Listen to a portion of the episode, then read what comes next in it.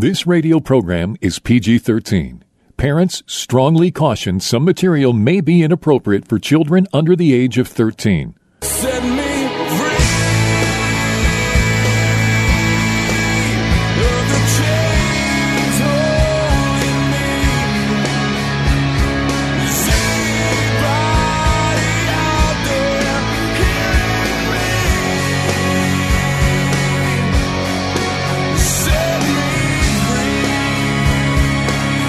Jesus' mission was to comfort those who mourn, bind up the brokenhearted, proclaim liberty to captives, and open prison doors for those who are bound. For those who want more than status quo Christianity has to offer, Blazing Grace Radio begins now. And here is your host, Mike Genung. Hey, Mike Genung here, and welcome back to Blazing Grace Radio. Glad to have you along. And today we're going to be getting into mental health issues depression, anxiety, brain chemistry, all the things that are very hard, can be very hard to talk about. And then when you're going through these things and you're a Christian and you're going to church, everybody looks so happy, and you just feel like you're five steps underneath an ant's feet. And there's a level of there can be a level of shame with with that type of thing because you know what's the matter you don't have enough faith or why are you doubting or why are you why are you sitting there bawling uncontrollably and and I'm going to share a part of my story that um, actually I've only really shared publicly once, and that was in an article, a blog post, a couple years ago. And as you look at the news, suicide is a problem. Mental health issues in the church are are widespread, but people keep that under wraps. I mean, we talk about sex and porn and and the intense issues, spiritual warfare, but those are easier to talk about, I think, than often than mental health issues because because of what I just mentioned, the stigma. And so, what I'm going to do is, for those of you who are in a dark place, this show is for you. Please don't give up. And if you're in a dark place where your brain chemistry is misfiring, you struggle with depression, anxiety, or or something else is going on wrong in your body chemistry, your brain chemistry, or there's intense spiritual warfare and you're being attacked mercilessly by the enemy to give up, even commit suicide, please listen to my words. So I'm going to get into a part of my story, as I mentioned. And so Blazing Grace was founded in 2000. Basically, it was just me showing up and setting up a support group for men in a church in Colorado Springs. And then around 2004, my sister, who's more of a Buddhist than anything else, said that, hey, she was, I was telling her that I, I had this gift for writing. I really enjoy it, and people were being impacted by it. And the articles I was handing out, she said, well, you should just put it all up on a website. So I thought, oh, all right, I'll try that and see what happens. So 2004, I put up the Blazing Grace website, articles for recovery from porn, sex addiction for men, and healing for wives. And then, to my surprise, uh, it wasn't long before we just got. Um, we were getting, I was getting emails all the time, and I really didn't expect that. But back then, there really wasn't much in the way of help. And then, ministry shot up like a bottle rocket in 2005. I did a radio show in Colorado Springs with two other guys that we ran for around two years. And I was obsessed with the whole ministry thing at the time and wanting to build this big thing. And it was, I didn't understand how draining helping people with this can be because you're doing a lot of emotional output when you're dealing with people in crisis all the time. I mean, people are coming to us with their marriages on their line. Sometimes they're even having a faith crisis, and and I didn't understand how to deal with that, and so I just threw myself all the way in. And by January of 2007, I was getting burnt out. Not getting, I was burnt out, and I went to the Lord and I said, "Lord, I'm I'm kind of wiped out here, and what should I do?" and he told me, he said, just write, just focus on writing. And I think if I would have just obeyed him, maybe I wouldn't have had to have gone through what I went through the next three years. And but I didn't. So, like an idiot, instead of just focusing on writing, I hit the gas and set up a conference in Colorado Springs in May of 2007, and we had the conference. Maybe 100 people showed up, and and then right after that, I just felt worse than burnout. And then I heard the the Holy Spirit saying very clearly, "Stop." and okay, I'll stop. And then I went alone to a retreat to have time with the Lord, and I'll never forget this. The uh, he put this book in front of me called "Can You Drink the Cup," and then I realized God was saying to me, "Can you drink the cup of suffering?" And I thought to myself, "Sure, I can drink the su- cup of suffering. How bad can it be?" And then I started having panic attacks, and uh, couldn't figure out where that was coming from. And and then I started going to doctors for help, and they were doing what doctors do uh, prescribing antidepressants and anti anxiety medication. And not only did that not work, it made it worse.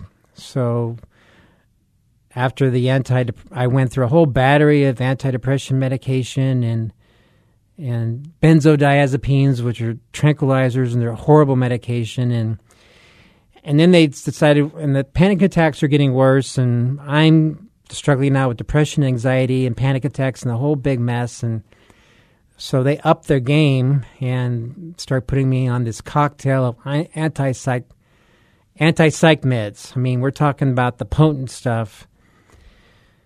And I kept getting worse, and I switched doctors, and I was recommended to uh, one doctor who was one of the best ones in Colorado Springs. I was told he immediately put me on a cocktail and cocktail. I think three or four meds, and that made it worse. And and I'm burnt out, and I'm exhausted, and I'm crashing with depression and.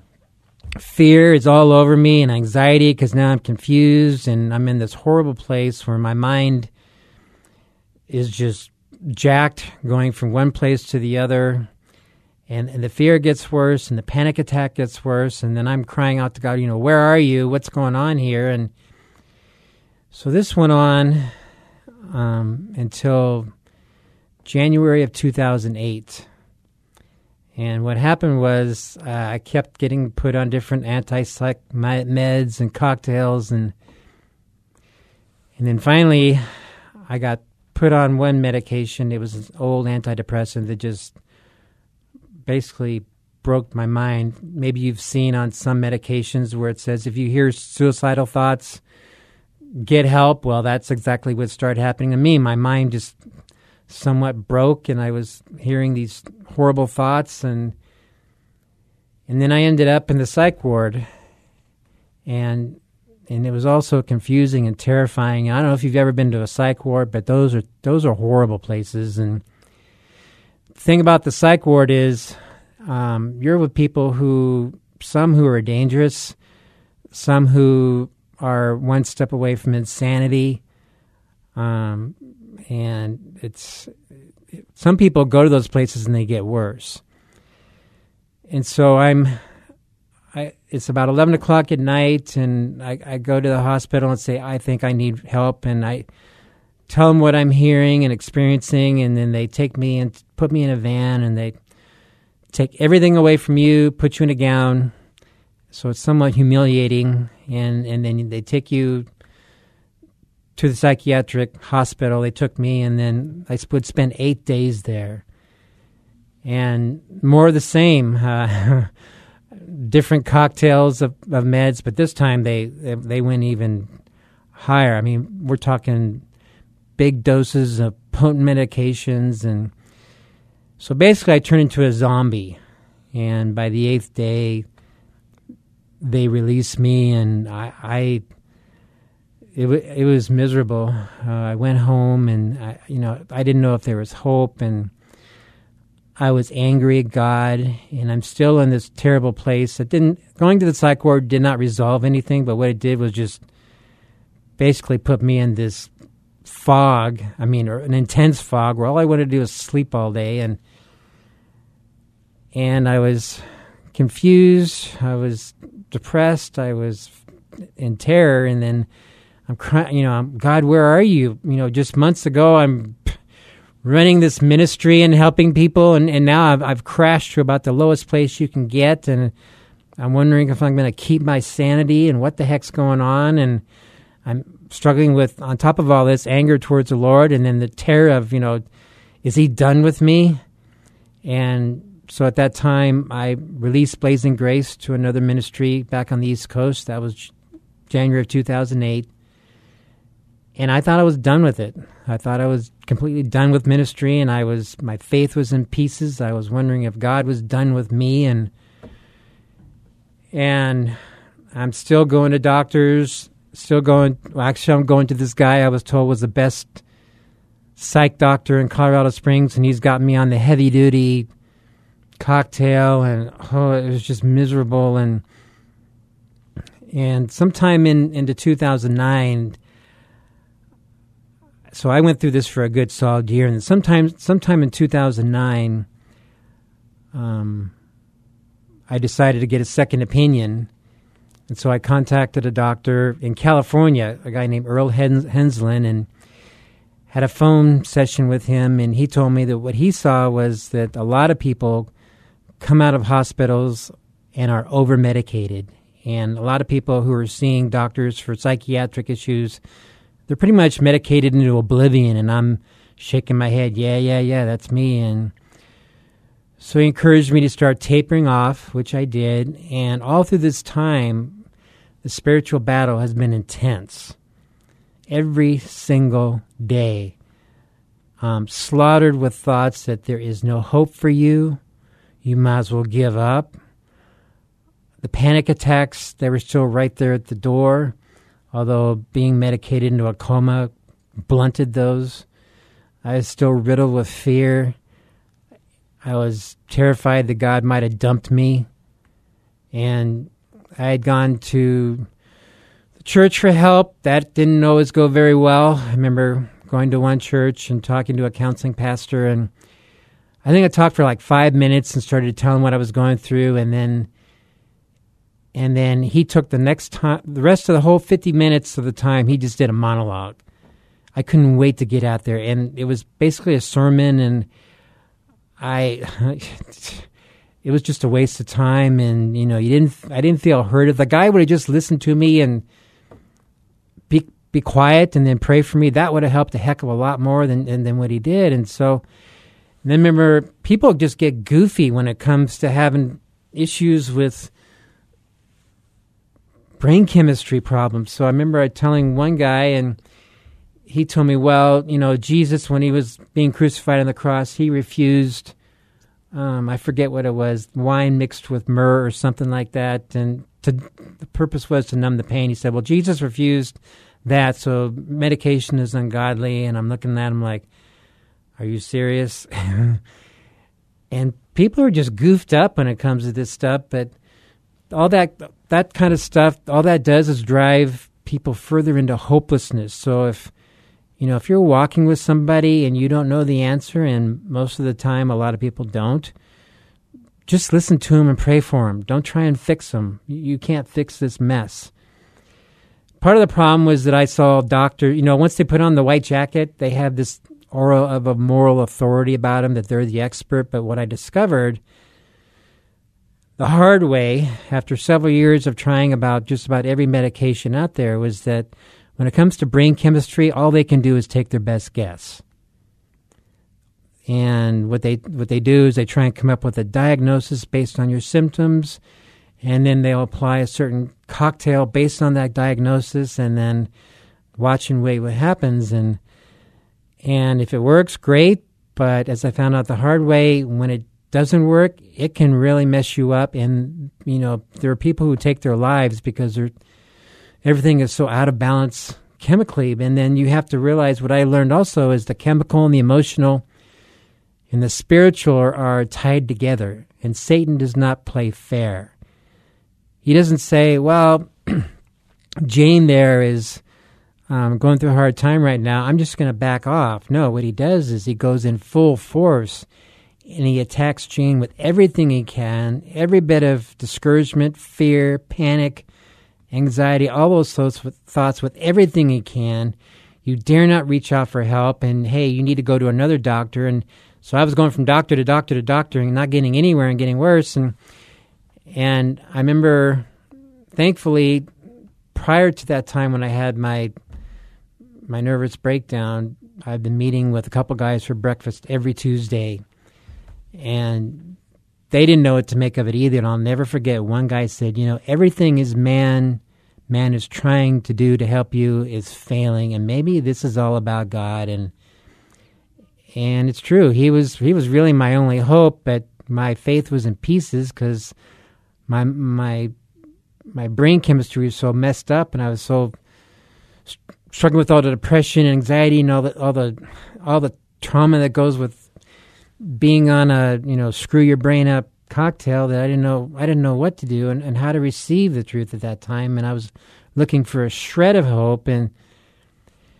and so after I talked to Earl Henslin in California and I was still in Colorado at that time I went to the doctor and said look I want to start tapering up off of this stuff. And he agreed. And so we started backing off getting off of couple medications, tapering way down on the doses of others, and uh, lo and behold, I start feeling a little bit better. But the spiritual warfare that had been constant from the very beginning did not let up. So I'm feeling a little better in my head, but I'm still covered with this this cloak of fear and anxiety, and it wasn't going away. And I realized that one of my problems was that I had been running to man for answers but when you're running, you give you give fear more ground, and that's exactly what I did. I was giving fear more ground. And so it all came to a head one morning. I think it, it was November of 2009. I was alone in my office. That was when the economy was still tanked, and uh, and then I feel this dark presence in the office that was so thick uh, I felt there was a physical pressure there. I mean, it was intense, and it was evil and wicked, and I and I knew the enemy was trying to, not trying to, he was trying to come at me, and, and I didn't know what to do, but I knew if I ran to a church and asked for somebody for prayer, it wouldn't work, and that's what I've been trying to do. The previous two years, I was running to a man, asking for prayer, asking for answers. Nothing ever worked. So I just I had no idea what to do. This was way out of my league at the time. And so all I did was I just opened my Bible to the Psalms. And I just started praying through the Psalms. And I didn't know what I was doing or, or what was, what was going to happen. But I just prayed the Psalms out loud. And then all of a sudden, after about 15, 20 minutes, the presence dissipated and then vanished and then was gone. And that was the beginning of breaking off of all the fear and all the junk and so after that I started I started getting my strength back, my emotional strength back and and then God was walking with me. He started rebuilding my faith. But there were a lot of what I want to say is there was a lot of terror, there was a lot of battles with suicidal thoughts, there was there were battles with uncertainty because you know am i going to make it through this or what? And then you know where where is god? It was it was my job moment you know. Job went through pure hell. He lost his family lost his business and then he got his he had his health attack. He lost everything and then all he was left with was a wife who was like give up. And that's pretty much what happened to me. Uh, i lost i was stripped down to everything and almost my sanity but and then God starts showing up. I start seeking Him with intensity, and He starts showing up, and He's speaking to me, and and then He shows me one of the most horrible things I've ever seen. And you know, I I've shared before how I struggle with sexual sin and pornography and adultery and all that, but all that was nothing compared to what He showed me. He showed me this gigantic mountain of pride in my heart, and it was the most ugly, horrible, wretched thing that I'd ever witnessed. It was big, black, dark, and I realized that um, too much of me was in ministry before. There was too much of me wanting to build something up and look good, and and you know, I at that moment when he showed me all that pride, I hated ministry. I wanted nothing to do with it. I think this was around 2009. I was sick, sick to my stomach that that much pride was inside of me, and all I wanted to do was just heal and walk with God. And I, I honestly, I assumed I was done in ministry. But as time went on, He kept healing me, and I learned quite a bit. The chemical and the emotional and the spiritual are all tied together. So if you have some kind of unresolved wounds or trauma, those can manifest in panic attacks and other issues. So if you're going to a doctor and all he's doing is throwing psych meds at you, you're not resolving the root core issues. So you want to understand that you you have to you need help on all three sides: the chemical, the emotional, the spiritual. Diet plays a big part of this. I I went and had some blood work done, and they found out that I had a vitamin D deficiency, and they also told me that most Americans have vitamin D deficiencies. A vitamin D deficiency contributes to depression. So I ramped up my, my vitamin D intake, and exercise is critical. I'd always been an exercise um, junkie, and so that was helpful. And so God walked me through that whole mess, and He allowed me to go through it. And you know, in John 15, we're told that um, if a branch bears fruit, Jesus prunes it that it may bear more fruit. And when He prunes a branch, He cuts into it. This isn't just a little baby clip, He cuts into the core. And He cut into my core during those three years, showed me a lot of fear, a lot of anger, um, some wounds that needed healing, the pride, which was by far the worst. You know, some people get off on this whole which sexual sin is the worst, and you need to read your Bible if that's what you're asking. I mean, Proverbs, I forget where it is, maybe it's Proverbs 7. He gives a list of seven sins that God hates the most, and number one is pride. There's no sexual sins even in that list. Doesn't even come close. And and this is, you know, that's one of the works God did in me is He stripped me down to nothing and showed me that obedience and humility and trust, even when you can't trust, uh, are more important than having any kind of ministry, any kind of works for God. He showed me He did not need me in ministry. He doesn't need you in ministry. He doesn't need anyone in ministry. He's quite capable of saving the world on His own. So here's the thing if you're in this dark place right now, please do not give up. There is hope. Do not let the onslaught take you down. God is big enough to get you through. He's allowing you to go through this for a reason. Do not do this alone. You got to have support from people who aren't going to try and fix you, but they'll committed to you. They love you and they'll walk with you. And then if, if you're in, if you're in church leadership position, I really hope that this will get through. There are a lot of people struggling with this. I, I mentioned in the uh, over the air three weeks ago a pastor's wife who committed suicide, and she got she was going exactly through what I went through.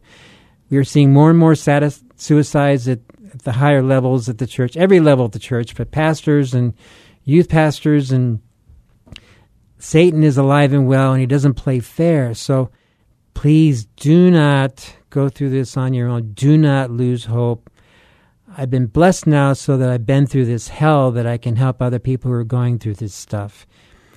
And so towards the end of 2011, God started putting the burn back in my heart for ministry and I'm like, "Do you really want me to go and do this?" And then he's he's said yes. So I went back in and now today um, is the fulfillment of the promise in John 15. We have a great team and more fruit than ever before. And I'm not in this for my own agenda. And I love walking with God and seeing Him change lives. So I want to say it again do not lose hope. And we need to open this thing up more in our churches because people are suffering. And I don't think you or anyone wants to see another suicide happen on our watch. So we are at war and we have to go to battle for our people.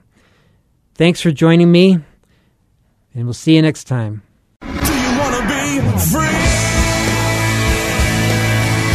Blazing Grace is a non-profit international ministry for the sexually broken and the spouse. Please visit us at blazinggrace.org for information on Mike Genung's books, groups, counseling, or to have Mike speak at your organization.